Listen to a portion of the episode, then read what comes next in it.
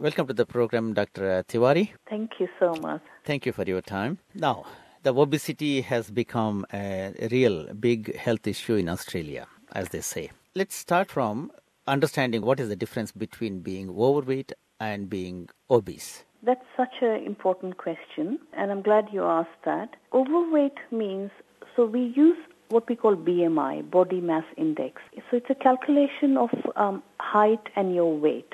And for, for people's reference, you know, you can go to Google and do BMI calculator and, and put your height and weight in, and it comes up with a number that's called your BMI. Right. However, you can also calculate it very simply weight in kilograms divided by height in meter square. And, and that number that comes up is called your BMI. So, so really means a tall person can carry a bit more weight, and then a shorter person obviously carries less weight.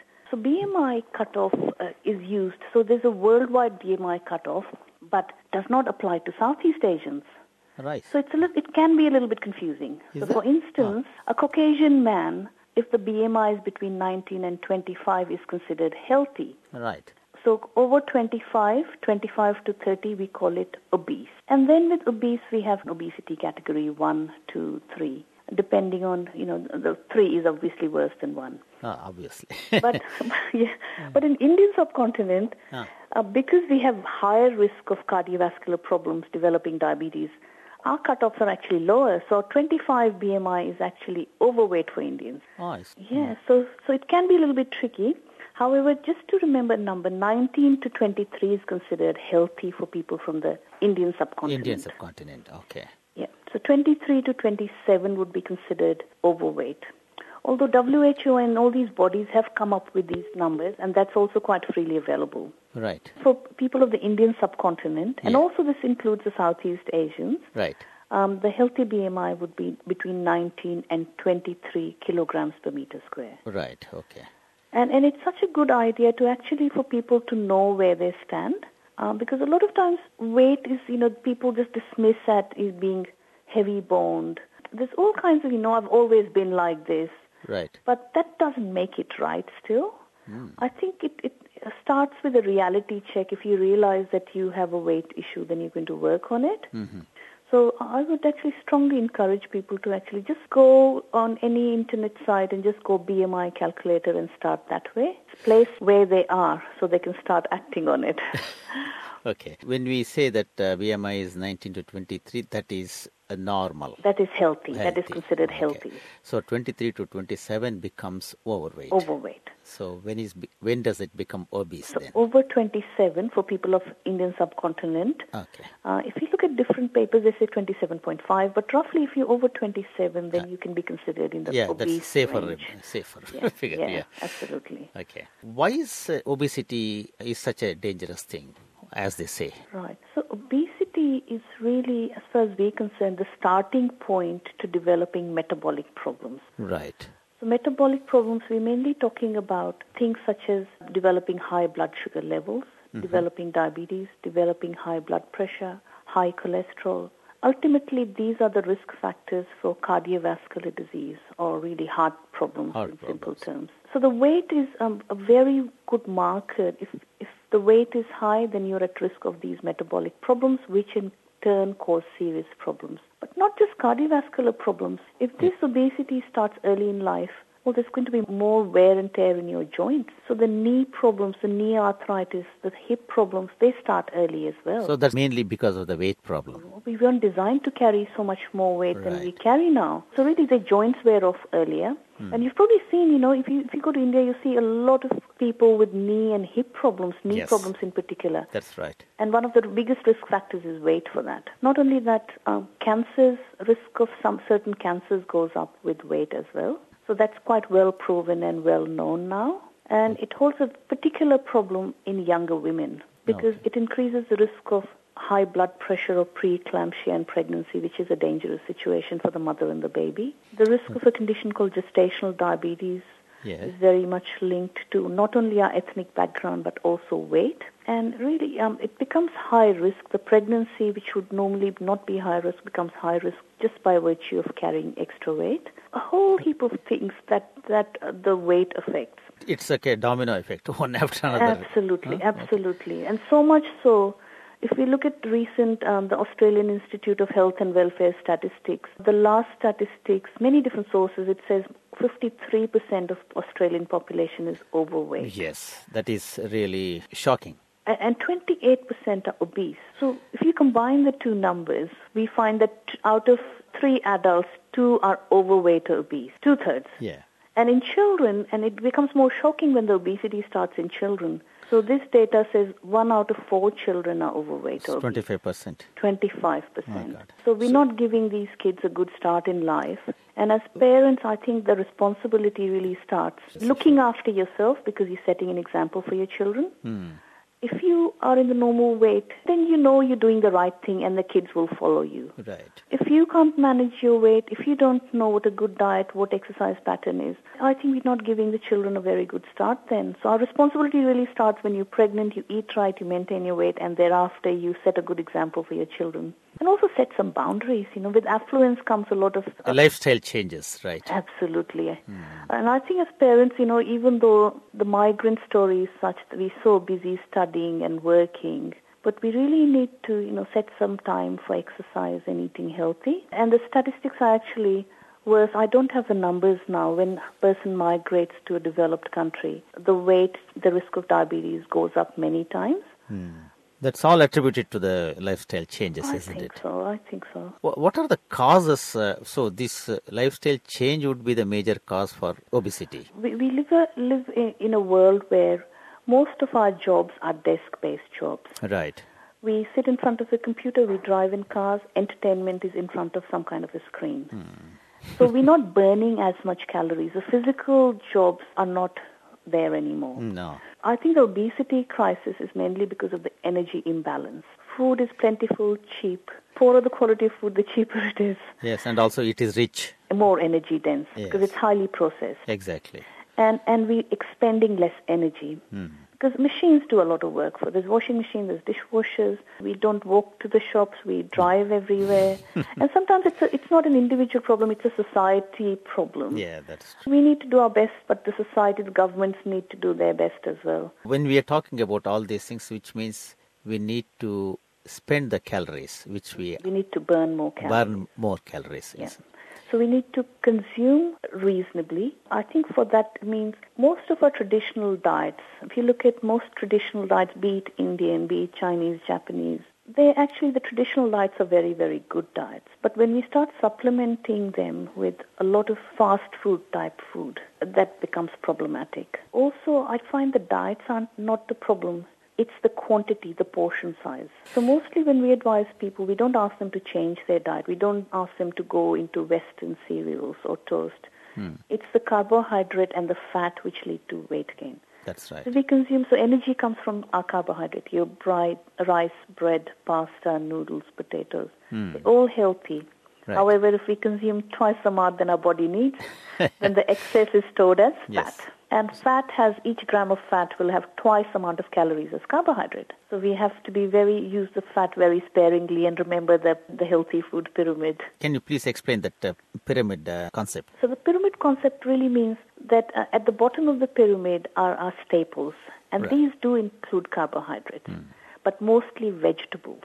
Fruits do not come in there. Hmm. You can consume 40-50% of diet is usually carbohydrates. Right, rice, bread, pasta, potato, noodles, all of these. All those.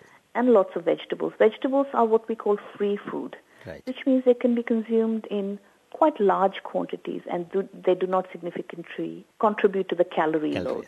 We have to count the potato, sweet potato, and corn out of it because hmm. they do have, they come in the carbohydrate category. Right. Then we have smaller amounts of protein hmm. in a, all your meat, fish, cheese, eggs come there, and even much smaller amounts of fat. So the oils and butter, cheeses, this anything that has fat Correct. is consumed sparingly. Hmm.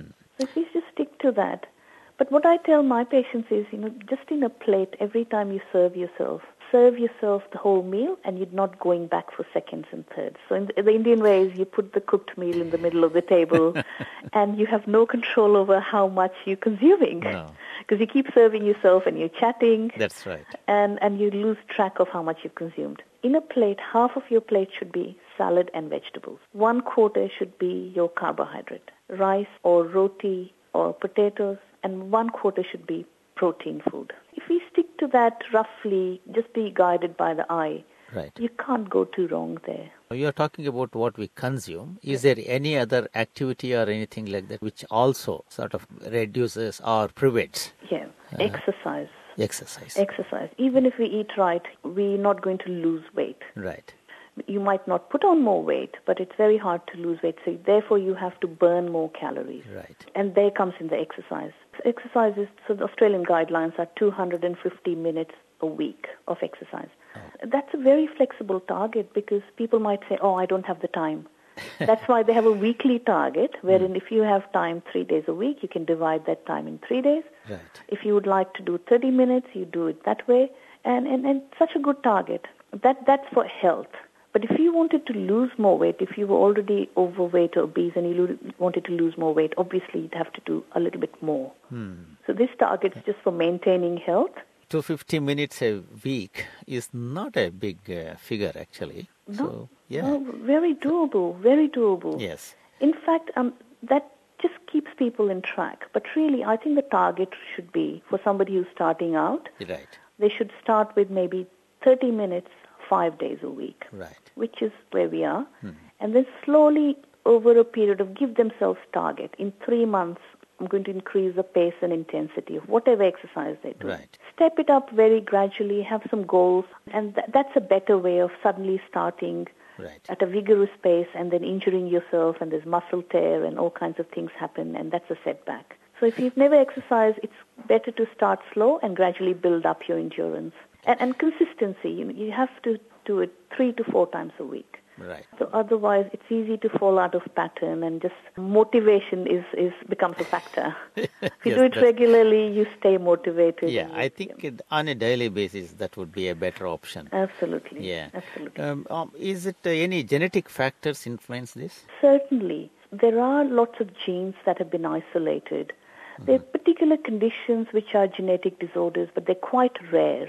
And really, in most obesity in Western or even in developing world is not genetic. Right. It may be more environmental. There are families where you see the family members and you think, oh, there has to be a genetic component, and there probably is.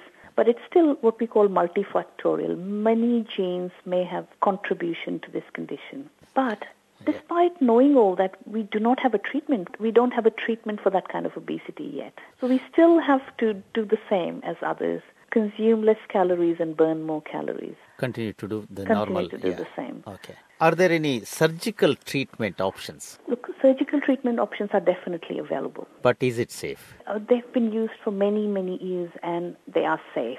There are some quite drastic operations which are life changing. However, there are some smaller operations as well which have good results. However, we still need to have really good lifestyle in place before the surgery can be considered. Because people commonly fail operations, the smaller operations people can fail if they don't have good diet and lifestyle in place. Oh, okay. If they don't change their practices, Absolutely. it's absolutely useless then. In, in fact, a good, good surgeon or a surgical team will not take you up unless you've demonstrated you've made significant changes, you've lost a certain amount of weight, yet there is still you know, 20, 30, 40 kilos that you have not been able to lose ah, see. despite best attempts. And, and normally this, the team does not consider of just a surgeon. You would normally see a dietitian, a psychologist, a physician and a surgeon to work out whether you're the right candidate for it. These are life-changing procedures, not without risk. And yet, if people are poorly motivated, they may even not do very well with these operations. So, which are irreversible, right? Yes, most of them. Are. We, we, There used to be reversible procedures, hmm. but they're not used that much anymore. Right. with reversible, the gastric banding, is Banding, reversible. Um, it's lost favor. It's not used very much Right. because the success with it is not great. I think in a selected group where they're overweight, where they're at risk of developing diabetes, they may have prediabetes, they may already have obstructive sleep apnea. Right. In men, um, they can have low testosterone as a consequence of weight. So these conditions can actually be reversed before it causes permanent damage. In women where they, they're contemplating pregnancy and they're overweight or they have conditions where they're going to develop diabetes or polycystic ovarian syndrome, they can be considered in conjunction with lifestyle measures. Okay. What about uh, age factor? Would that play a role here? As you get older, is that uh, natural acquire more fat? Uh, what typically happens is children we're more active. Right. However, when we move into a university lifestyle, a lot of people stop playing sports. Once they get jobs, they put on a little bit more weight. Yes, that's It's actually said that every year, if you don't actively try, you may be putting on two kilos weight every year. all right. Which means if it starts at 30, by the time you're 60, if you don't really actively do something to not put on the weight, you will put on weight. So really, at every stage of life, excess weight causes problems. So, irrespective of the age, you have to put in some amount of uh, physically active. Uh, And the activity But- level has to vary depending on how fit you are. Right. Particular allied health group called exercise physiologist Right. And they also have a very important role, as in they um, are able to tailor exercise for a particular person who may have, for instance, back pain or knee issues or other issues. So that's where the uh, exercise program can be actually tailored for you, Right. which you can persist with without actually causing more harm to the body. All right. So, it, it's better to consult a doctor. I think the first step is actually to see the GP right. and get some basic blood tests done. Right. get your height, weight. If you've already calculated your BMI, sit down with your GP and discuss. Right. A- And then see a dietitian, Right. possibly see an exercise physiologist. Mm-hmm. Just having a conversation with your GP will really get you started on the right track. Okay. There's also risk calculators for cardiovascular diseases. There's Oh. risk calculators for diabetes, Right. which your GP will be able to help you because we need to know where we are at Right. and then we make plans for the future. Oh, okay. So, Yeah, everything I think is. it's very good to be honest with yourself. You need to know where you stand, and then you can make changes in your life. Oh, okay. It's not the same treatment for everyone. No, look, Hmm. I, I think people leave it for too long. Yeah. I think if you feel that your child may be putting on a little bit more weight, That's right. it's it's actually better to nip it in the bud rather than ignoring the white elephant in the in the big elephant in the room. Yes. So, so I, I think what you would do is you would, because you're a parent, if the child's overweight, I don't think we should blame the child No.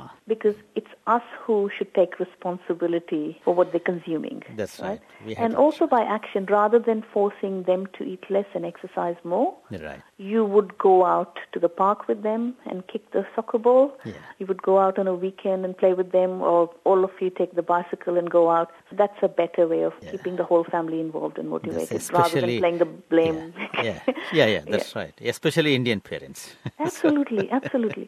We have to set example for uh, for our children. yes. That's We true. we can't be eating deep fried food and samosas all the time. Well, sometimes it's a good idea to socialize and eat that kind of food, and, and tell your kids not to eat it. That's right. It will never work. Okay. So we, we just really have to be good examples. For the children to follow us. Yeah, absolutely. With the child, you never want to make them ashamed of these things. Yeah. And really, I don't think it's their fault. As a parent, we have to take in charge of our children, All right. at least till they're little. Okay. The last question for you. There's a lot of talk about uh, 5-2 diet. Is that really worthwhile? Look, I must, I've never followed it, and I don't give it to my patients. All right. However, if they do not have diabetes and they're not on certain medications which lower their medications, Right. I feel there's no harm in trying it. Right. Because what we're doing is really, as I look at it in a scientific fashion, on two days of the week, you're consuming quite less calories. Right. And therefore, the calorie burden in the whole week is reduced. And any reduction in calories is always a good thing. There's a word of caution there. If you have a diabetes and you take medications or insulin that lower your sugar, Ah, okay. You have on to those watch out. days you can go low, quite low. Hmm. Then you have to meet with your doctor and adjust your regimen for the day. Right. But there's still, I don't think it addresses exercise enough. I think there's a bit of limitation with that. All We just focused on the food Right. and we're not addressing the exercise side of things. So I think just keep in mind, still keep your activity levels up. hmm That's good. So hopefully, especially when you mentioned about Southeast Asians, especially Indians. especially Indians. Yeah, especially Indians. We, yes. we, we have um, higher risk. We also have, if you see um, people from Southeast Asia, when we put on weight, we put it in the belly region. Yes. that, that belly region, the fat is called visceral fat. It's a fat which is around your organs. right. And, and that's a particularly nasty type of fat. It leads to the heart problems, diabetes. And, and really, it's, it's also a good fat because it disappears quicker as well. As, soon as you start exercising, the hmm. weight might not change on your scales, but you can see that your ab, if you measure your abdominal circumference, that will start going down. That, that's a good sign that your, your exercise is effective. That's only thing is you should have the will to do that on a Absolutely, regular basis. Yeah. so important. And I, I tell my patients when you sit down and have your morning cup of tea or coffee, plan when you're going to fit that 30 to 45 minutes in. Hmm. The first few days, first week, two weeks after you've seen me, even if you don't exercise, every day give five minutes to a thought about, you know, motivating yourself, visualizing yourself. Yeah. Like applies to everything else. And once your mental state is at the level where you feel motivated and, and you persist, you know, we can all come up with excuses, but you know, it's up to you to able, be able to find Yeah, that, that, that's the biggest thing. Yeah, that's the yeah. biggest thing. First, once, once that challenge is done, you know, you're motivated, then you will find time to do it. yeah, first we have to accept it that we have a problem. Absolutely. I, I would suggest everyone, you know, calculate your BMIs, yourself and your family members. Right. Uh, it does not apply to children. And it does not apply in certain situations, but in most adults it applies. So, okay, so that is where we have to start looking at ourselves, calculating our BMI, take further action. Absolutely. You don't have to tell it to anyone, just a reality check. Yeah. See where you want to be. I think that's where we start. Fantastic. Check your BMI, consult your uh, GP. GP, start whatever that is required. Absolutely. When you have your morning cup of tea or coffee, Yes. plan. Plan that. so thank you very much, uh, Dr. Uh, Shylaja Tiwari. Thank you so much. Thank you for your time. Thank you very much. Thank you. Hope to talk to you again. Bye Sure. bye. Thank you.